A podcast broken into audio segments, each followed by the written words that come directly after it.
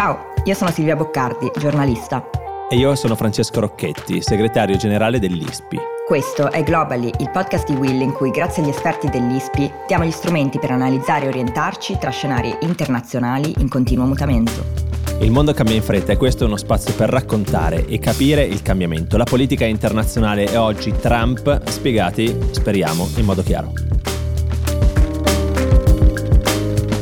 Nessuno, neanche il più bravo tra i sondaggisti, ha idea di come andranno le elezioni di novembre negli Stati Uniti, ma su chi parteciperà ormai c'è poco da dire. Trump è nettamente il favorito tra i candidati repubblicani ed esce da queste primarie ancora più rafforzato. Di certo non possiamo prevedere il futuro, ma ad oggi quali considerazioni possiamo fare sullo stato del Partito Repubblicano, della democrazia statunitense e di queste elezioni che si avvicinano? Ne parliamo con Mario Del Pero, professore a Sciences Po e ricercatore associato dell'ISPI. Ciao Mario. Ciao, buongiorno a tutti e due. Ciao. Ciao Mario. Allora, io partirei dalla domanda che un po' si stanno facendo tutti e probabilmente ti sei fatto anche tu, no? Ma come è possibile che nonostante sia gennaio, nonostante le accuse, nonostante gli scandali, nonostante le vicende del genero, no, Kashner eh, sul fondo di investimento mh, finanziato dai fondi sauditi, cioè com'è possibile che Trump sia ancora lì? Beh, una, è la madre di tutte le domande, soprattutto non l'avremmo mai creduto possibile il 7 gennaio 2021, no? quando un impeachment eh, sembrava plausibile, quando un'uscita di scena dalla politica di Trump sembrava inevitabile, vuoi per futuri guai giudiziari, vuoi perché magari avrebbe voluto capitalizzare economicamente sulla sua esperienza da presidente, cosa che lui e la sua famiglia peraltro, mm-hmm. peraltro hanno fatto. Io credo che come sempre le spiegazioni sono tante e diverse. Eh, se vogliamo dare una dignità politica che c'è in una certa misura, eh, la proposta di Trump, i contenuti di questa proposta, disimpegno internazionale, alta spesa pubblica, reindustrializzazione, protezionismo, accompagnate e veicolate attraverso attraverso un ruvido discorso nazionalista che talora tracima mm. anche in razzismo, ecco, piace a un paese prostrato dalle guerre, dalle fallimentari guerre americane del XXI secolo, dopo la crisi del 2008 sempre più critico verso la globalizzazione, paese, diciamo così, anche un po' introflesso, chiuso su se stesso. Mm-hmm. E allora a questo paese e a questa opinione pubblica molto rappresentata a destra, il vecchio conservatorismo internazionalista, interventista della Haley, la sua attenzione invece per i conti pubblici in ordine, il basso deficit, sì. è un tipo di messaggio che piace, piace meno, ecco, mm. mettiamola così. Poi ci sono tante altre, credo, spiegazioni incluso il fatto che quattro anni di presidenza e quel che ne è seguito hanno in una certa misura normalizzato Trump. Certo. Trump, se vediamo il discorso che utilizza, non è stato civilizzato o alfabetizzato sì. alla politica, però il paese è stato assuefatto a Trump. Mm. Poi Trump parla alla pancia della gente eh, sappiamo da sondaggi e da studi che il suo discorso violento, talvolta molto crudele, no? adesso sta coniando tutta una serie di nomignoli, di epiteti sì. per la povera Haley, fa ridere, a noi però magari no, però un pezzo dell'opinione pubblica uh, la fa ridere e infine chiudo qui perché è un pezzo, un aspetto importante, in un momento di delegittimazione della politica e delle stesse istituzioni, delle stesse istituzioni la natura tutta antipolitica mm. di Trump mm. di nuovo cattura. Eh, e soprattutto espone gli opportunismi, le ipocrisie, la debolezza, la piccineria della politica. Io non so se avete visto la conferenza stampa di De Santis in cui De Santis annunciava il suo ritiro. De Santis sono mesi e mesi che si sente dire di tutto. È stato ricoperto eh, sì. sotto una valanga di fango, gli hanno tirato in mezzo le foto di quando sì. insegnava al liceo con, con gli studenti e le studentesse, gli hanno tirato in mezzo la famiglia, certo. l'hanno insultato. Eh e la prima cosa che ha fatto per opportunismo politico è stato subito accodarsi dietro Trump. Ecco, io mi metto nei panni dell'elettore medio di Trump che vede il De Santis e certo. dice, beh, allora me, mille volte meglio un Trump che non nasconde e si mostra per quello che è. Mm-hmm. Mario, io vorrei chiederti invece rispetto alle elezioni che andremo a vedere nei prossimi mesi, perché da una parte sono le elezioni più scontate, i candidati li conosciamo già benissimo, Trump abbiamo vissuto la sua presidenza, Biden abbiamo vissuto la sua vicepresidenza, abbiamo vissuto la sua presidenza, sono straconosciuti. Dall'altra parte tendiamo a raccontarle come delle elezioni che hanno una carica di tensione, di aspettative come mai altre nelle elezioni americane, soprattutto noi che le vediamo da fuori. Ecco, come conciliare queste due cose e soprattutto perché diamo questo carico da 90 a delle elezioni appunto che abbiamo già visto sostanzialmente quattro anni fa, otto anni fa, insomma, sì. poco diverse erano. Mm. Beh, io credo intanto perché la politica americana continua a essere uno spettacolo nelle modalità, mm. nelle forme che, che, cattura la nostra attenzione, uno spettacolo magari anche trash no? in alcune sue, ah, sì, sue declinazioni, però per, per, l'appunto il trash poi ci piace a volte guardarlo, comunque ci incuriosisce per il peso che gli Stati Uniti hanno sul mondo e quindi indirettamente sulla nostra quotidianità. Sappiamo che chi guida gli Stati Uniti fa, farà delle scelte che in una certa sì. misura incideranno sulle nostre vite, eh, sono la superpotenza. E poi nel caso specifico io credo perché guardiamo alla democrazia americana con preoccupazione, non dico come a un prologo di quel che potrebbe seguire altrove, ma come un indicatore, un barometro dello stato più generale della democrazia. Ed è chiaro che questa è una democrazia in difficoltà, il fatto che mm. si vada verso questo ciclo presidenziale, dicevi tu, che riproponga una sfida tra, tra due persone così no? deboli in modi diversi e per ragioni diverse, che mi, presumibilmente riproporrà la bruttezza e il degrado della campagna elettorale del 2020, che fu una campagna caratterizzata insomma, da brutti momenti, da dibattiti televisivi imbarazzanti da violenza, da volgarità, insomma, da tutto questo, lo stiamo vedendo anche nelle primarie repubblicane, ecco, ci induce a guardare, ai, almeno a me, anche da studioso di America, ad essere preoccupato, insomma, per, e da una preoccupazione che questa campagna elettorale alimenta, tra parentesi, insomma, nel 2020 il rischio di momenti di violenza o di derive violente fu alto e una deriva violenta poi vi fu, perché l'assalto al congresso per un rotto della cuffia alcuni parlamentari, alcuni membri del congresso non furono linciati, eh, perché eh sì. ricordate Romney che viene preso da un assistente perché stava andando mm. in, in, inavvertitamente verso la, verso la, folla, ecco Romney rischiava di essere linciato, ci furono quanti 6-7 morti, no? È chiaro che dentro un paese così polarizzato, così lacerato, il rischio di derive violente è credo molto elevato. Ecco, Invece dall'altra parte, se invece guardiamo la parte eh, appunto dei democratici, c'è un personaggio che dicevamo comunque si candida da 30 anni, ehm, è un presidente che comunque mh, insomma un po' fiaccato dall'età, non sempre lucido, ci sono appunto poi dei momenti in cui non si capisce bene eh, se, se, sia in sé, eh, i movimenti spesso maldestri, inciampa dappertutto, ecco la domanda che un po' Povero, mi viene da fare è Silvia, ce lo dipingi proprio come cioè. no poi eh, è, è, quello che viene raccontato no? è quello, che, è quello, che, poi passa di più e quindi mi dico nel momento in cui tu devi appeal a, una, eh, a, un, a un grande pubblico davvero non c'era un candidato migliore, davvero non c'era nessuno meglio di Biden, quali, quali, possibilità ci sono che poi effettivamente vinca quando di fronte hai un Trump che invece aizza le folle tanto da appunto portarle addirittura dentro il Campidoglio. Allora, ti do la tipica risposta dello storico, quella che fa impazzire mia figlia quando gliela do, no? C'era qualcosa, qualcuno di meglio... Ma fa impazzire di... perché le piace? no, perché, perché si arrabbia, si arrabbia, okay. si arrabbia, dice, ecco, tipico accademico. Allora mette in muto. È una non risposta. è la non risposta, la risposta è sì e no. È la risposta, io dico, siamo dialettici, no? Noi storici, quindi certo. sì e no. Eh, sì, di candidati migliori ce ne sono, ci sono governatori e governatrici popolari, no? Uh, Pritzker in Illinois, la Whitmer in Michigan, ci sono parlamentari, membri del congresso che hanno costruito, diciamo così, un loro profilo pubblico, sì. quindi i candidati migliori ci sarebbero. No perché oramai non è più consuetudine sfidare un in presidente in carica, è quasi un suo diritto naturale avere, diciamo così, un secondo mandato per completare l'opera. Sfidarlo avrebbe potuto provocare lacerazioni e divisioni dentro un partito democratico che è molto più eterogeneo composito di quanto non crediamo. E questo è stato il grande successo di Biden e della sua amministrazione, aver preservato l'unità politica di un partito.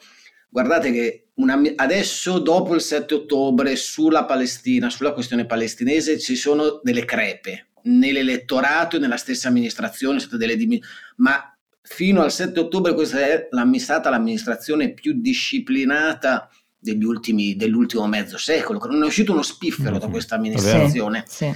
E se e... ci ricordiamo, tra l'altro, Mario, quando cioè, ricordiamo quanto era divisa eh, anche ai quattro anni fa, cioè, io, cioè ricordiamo tutta la, la, la, sinistra dei democratici, quanto fosse focosa, quanto certo. volesse. No, stai, cioè... stai attento, Francesco, questo voleva, ha anche voluto dire preservare la maggioranza al congresso dove c'era un 50-50 eh, rotto, certo, rotto dal voto della, della Harris al, al, Senato, una maggioranza di sette, parla- sette, rappresentanti alla Camera, maggioranze che in teoria non ti potevano fa- far far nulla e che in realtà hanno permesso ai democratici, con quelle maggioranze i democratici hanno ottenuto disegni, eh, leggi, provvedimenti legislativi come no, di nuovo non si vedeva da decenni, in termini di produttività legislativa sostanziale, pensate alla legge sulle infrastrutture, all'Inflation Reduction Act, questa è stata l'amministrazione che ha ottenuto i maggiori successi, credo, di nuovo negli ultimi 30 anni. No?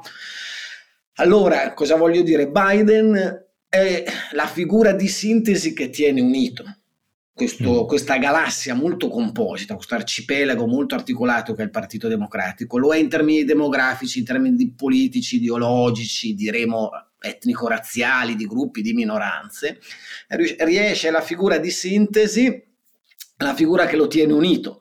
Se ci fosse stato un ciclo di primarie democratiche? Beh, insomma, l'abbiamo, l'abbiamo visto in altri momenti, le divisioni e le tensioni potevano esplodere. E se mi permettete, poi ci sarebbe stata l'alternativa naturale al presidente, Però... che è la vicepresidente. Perché voglio dire, il presidente si fa da parte, Johnson si fa da parte, il delfino candidato è Humphrey nel 68, poi ci sono le primarie, tutto quello che ne consegue, viene assassinato Robert Kennedy, però è Humphrey che eh, diventa certo. il candidato. Il problema è che Kamala Harris è una candidata, sarebbe stata, sarebbe, è una figura politica ancora più debole e meno popolare eh sì. del presidente per tutta una serie di ragioni, parte anche, credo, responsabilità o fragilità sue. Mm. Sì, poi da vedere se insomma, l'America è pronta a, a, votare una presidente nera e donna, che anche quello sarebbe io, stato... Guardi, ti, ti, dico la verità, io la seguo la figura della Harris da un po' di anni e, e credo che sia una figura politica sopravvalutata da senatrice, non fu una senatrice molto incisiva, nelle primarie democratiche del 2020 fece un disastro, si ritirò ancora prima dell'Iowa, affidò la sorella alla gestione della campagna elettorale, c'erano donne di ben altro spessore, la, la senatrice del, del, Minnesota, la Klobuchar, uh, più centrista, Elizabeth Warren, la senatrice del Massachusetts, più a sinistra, insomma, figure che anche nei dibattiti le vedevi che avevano più sostanza. Eh. Kamala Harris credo sia una figura di grande levità, questa è l'impressione che non ho sempre avuto io, poi magari sarò smentito in futuro, intendiamoci. Quale visione porta Biden però per gli Stati Uniti? Perché forse, almeno pensandoci e riflettendoci, è un po' qua il limite, nella mia percezione da non esperto di Stati Uniti, di Biden. Cioè, sì, certo, c'è l'età, ma sappiamo che le campagne elettorali e specialmente negli ultimi anni negli Stati Uniti si vincono con una good story. Eh, e qua mi veniva in mente, ma qua Mario mi correggerai, però Ronald Reagan 1980, campagna elettorale, lui va in campagna elettorale, tutti dicono è troppo anziano, o perlomeno per l'epoca aveva poco meno di 70 anni, negli anni 80 eri un vecchietto, insomma come oggi avere 80 anni, però lui riuscì a raccontare una storia positiva sul paese. Forse quello che manca e magari poi ci sorprenderà perché la campagna elettorale vera, vera di, di, Biden non è ancora iniziata, però quello che manca anche rispetto a una, a una narrativa potentissima che è quella di, di, Trump che funziona ancora dopo otto anni è una storia da riuscire a raccontare perché se era prima uniamo il paese contro Trump non può essere ancora quella forse la storia con la quale vincere, non è quello un po' che manca?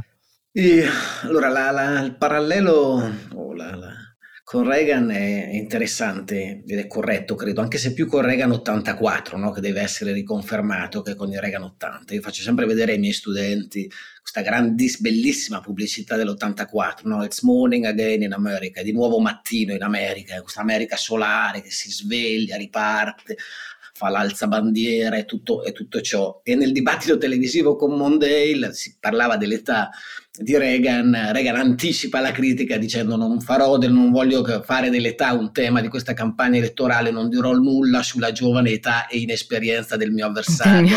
Mondale aveva 55 anni, era stato vicepresidente, no? E con una tipica battuta reganiana se la gioca, se la gioca così con grandissima efficacia. Eh, Mondale scoppia a ridere pure lui, tutti ridono in sala, no? Ed è finita lì, è neutralizzata lì. Allora, io credo che in questi anni Biden e i democratici una una story, eh, Renzi diceva una storytelling, no? c'è stato un momento che...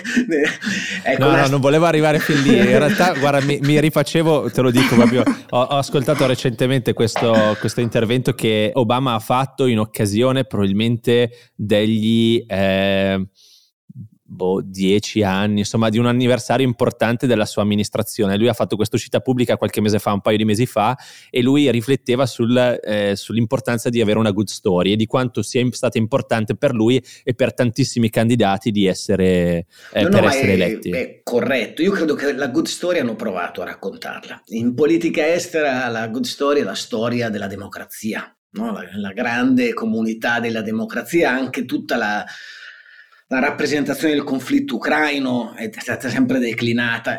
Secondo me, da studioso lo dico, è problematico per tutta una serie, perché poi eh ti sì. espone alle accuse di doppi standard, però è stata declinata molto più che in termini di diritto internazionale, sovranità certo. violata, in termini di grande battaglia per la democrazia. No? Mm-hmm. E credo che questa sia stata la storia che si è voluto raccontare sulla politica internazionale. E per giustificare un ruolo attivo, presente di guida e di leadership degli Stati Uniti. Sul piano, diciamo così, più propriamente interno, la storia, la narrazione, la narrative è stata molto il rilancio della democrazia americana e di un rilancio che passa attraverso il rilancio dell'economia americana, di un'economia al servizio dell'ambiente, di un'economia che riattiva industrie buone, non l'industria mm-hmm. estrattiva, eh, le rinnovabili e così via, e di un'industria che riporta buon lavoro e quindi sicurezza all'America. Credo che la, la, la narrative sia stata questa, se vogliamo semplificare, no? Democrazia, sovranità, sviluppo, ambiente, crescita. Ha funzionato? Non molto. Poteva funzionare nel clima politico odierno così mm. polarizzato, in cui alla fine tu trascini la gente alle urne più per paura che, che per rabbia. speranza, mm. più in opposizione a qualcosa, più in opposizione mm. a un avversario che nel clima iperpolarizzato di oggi non è più un semplice competitor politico, ma viene na- rappresentato come un nemico esistenziale per la tua idea di democrazia, di quel che l'America deve essere. No?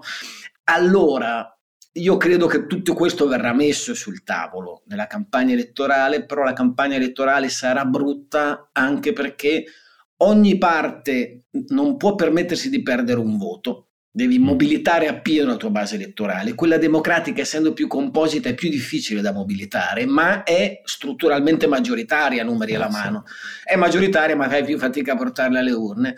E tu credo che la mobiliti più di tutto con la paura eh. con la paura di mm. Trump, la, e, e, questo credo sarà il tema dominante della campagna elettorale. Non a caso Biden adesso sulla questione della difesa della democrazia sta puntando molto. Certo è, non è morning in America again. E, no. insomma, qui c'è Mordor e bisogna difendersi da Mordor, no? E credo che sarà questo il tema e sarà un po' anche no, il vocabolario della campagna politica mm. la campagna elettorale.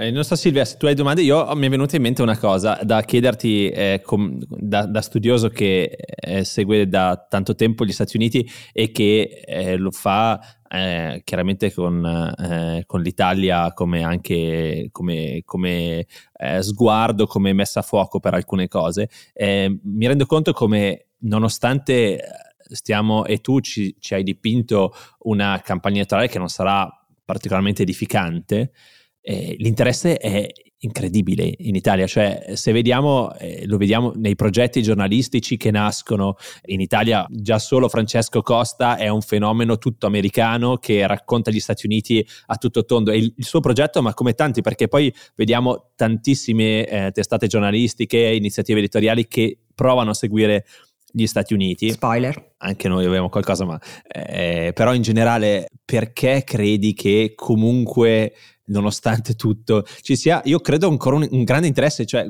guardiamo le primarie in Iowa come se fossero le primarie del Partito Democratico Italiano o uh, le, le, capisci la, la, scelta del segretario della Lega. E, Quasi con più interesse. In Iowa, eh, in Iowa sì, cioè. dove hanno votato 130.000 persone, Appunto. cioè l'equivalente. E però io non ricordo questa cosa italiana, dieci anni fa, cioè non lo so, ecco. Eh. Allora tu parli con qualcuno, non dovrei dirlo, eh, che eh, un bambinetto si alzava di notte a seguire Vabbè, le, però le, tu sei un outlier, le elezioni sei. americane, scrissi pure una letterina a Carter nell'80 e mia, ma- mia, mamma giura di averla anche spedita, però non, non arrivo mai a dire che mi dispiaceva quando perse, quando perse le elezioni con Reagan. E, allora, d- da un lato c'è una piccolissima doleanza dello studioso, se mi permettete, perché tutto quello che dici tu è vero, c'è un'ossessione, un interesse quasi ossessivo per gli Stati Uniti eh, Costa lo conosco poco perché non vivo in Italia, però quel poco che l'ho visto, quelle due volte che ci ho discusso, mi è sembrato decisamente bravo. Però ecco, c'è tantissima brutta informazione sugli Stati Uniti, perché uno dei paradossi del nostro paese è che questa ossessione pubblica verso gli Stati Uniti non si traduce in uno studio serio sugli Stati mm. Uniti tanto per intenderci, di docenti di storia America degli Stati Uniti, l'Italia, tutta l'Italia, dal Brennero alla Sicilia, ne ha quanti il Dipartimento di Storia di Cambridge nel Regno Unito. okay. no? E quindi questo poi con un collega molto bravo, Ferdinando Fasci, anni fa scrivemmo una cosa sul Sole 24 Ore lamentando tutto questo. Credo si torni a quel che ti dicevo prima. La politica americana è spettacolare è spettacolare, mm. sono spettacolari le convention, sono spettacolari le campagne elettorali, è spettacolare vedere il povero De Santis con meno 20 e le scarpe consunte che cerca di farsi tutte le 99 eh, con te. Eh, con te dell'Iowa, insomma, questa è una dimensione che sicuramente c'è, è spettacolare, e ha degli, degli impatti, ha delle conseguenze su di noi. Eh, però ecco, la politica americana è un po' l'NBA della politica, no? Cioè, è, stata costruita ah, per essere televisiva, è stata costruita per essere televisiva. Abbiamo pre- comprato anche quel format, dici, un po' ci piace. Ci piace, ci attira e paradossalmente pensiamo di conoscerlo, non è così, lo dico da studio, pensiamo di conoscerlo, quindi di avere, sì. abbiamo, sentiamo sì, di avere un, un'intima familiarità, però preserva un, un piccolo esotismo, no? L'esotismo dell'Iowa c'è, no? E, Beh, sì. e, e quindi è, c'è il fascino dell'esotico che si combina, credo, con l'illusione di avere comunque un'intima familiarità con quel mondo lì, con una familiarità. È un arri- discorso da bar oggi, cioè Biden e Trump, e Trump che vince. Cioè io vado al bar, vado uh, cioè, eh, dal, dal, dal, dal, panettiere e eh, cioè, c'è gente che dice, ah, Trump ha vinto in Iowa. però insomma quello è, è, è, ed a me impressiona ed è, be- è, bello da una parte. Poi tu dici giustamente da studioso è affascinante però il fatto che noi ci occupiamo di uno staterello che il resto della vita ce lo dimentichiamo. Chi è stato in Iowa eh, degli italiani pochissimi. Chi ci passa all'Iowa certo. cioè quasi tra parentesi ha delle, delle, cose molto carine. Prossima, prossima, puntata la facciamo sulle bellezze dell'Iowa. l'Iowa, il Kansas hanno delle cose che ci sorprenderebbero. Io una volta in Kansas mi finì in questo villaggio svedese creato subito dopo la guerra civile eh, negli Stati Uniti in cui era il 13 dicembre, c'era la festa di Santa Lucia che è una grande festa per la Svezia, quindi c'erano tutte le bambine eh sì. vestite di bianco con le corone, c'era la processione e ecco, l'America ti rivela. Eh, eh, de, sì, de, andiamo de, in Iowa. Esatto, in prossima, prossima Iowa puntata City, facciamo da lì. Ve la suggerisco, è più, più interessante. Tra l'altro è una grande tradizione studi letterari, ci sono questi literary workshop alla University of Iowa che hanno creato grandi scrittori dove sono, che coinvolgono vari scrittori. Vabbè, questa è un'altra storia. Tutto questo tanto ce lo dimenticheremo dopo domani perché ci saranno altri stati e personaggi personaggi di cui parlare. Eh, Mario, noi ti ringraziamo come sempre per essere stato con noi e averci dato una panoramica di quello che sta succedendo negli Stati Uniti e, e in qualche modo sta risuccedendo. Um, Francesco ha fatto uno spoiler, ma noi mh, per adesso degli Stati Uniti parleremo solo una volta ogni tanto um, e chiaramente però è, è una, giustamente ormai sta diventando un discorso da bar e noi cerchiamo in qualche modo di fare un po' non più di da chiarezza. Bar, eh, perché come dire... un po' più di chiarezza e dare gli elementi per almeno per parlare no, al bar, no. perché magari bar sarebbe... è... chiameremo Mario proprio per evitare di fare l'effetto bar. Perché è un cioè. uomo da bar, esatto. perché, perché, è un uomo da bar con una, una, lunga frequentazione dei bar, di bar, che peraltro hanno una grande tradizione rispetto alla politica, perché la politica si faceva ah, no? nei, certo. nei, nei, bar, quello uno spazio di confronto politico centrale. Va bene, grazie a la voi. La prossima la faremo da lì, allora. Grazie, grazie a voi. Grazie, grazie Mario.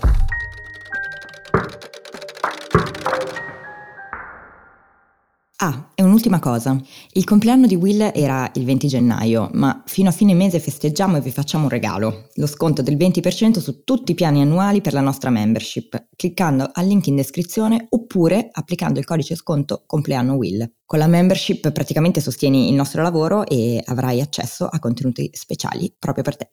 Ciao!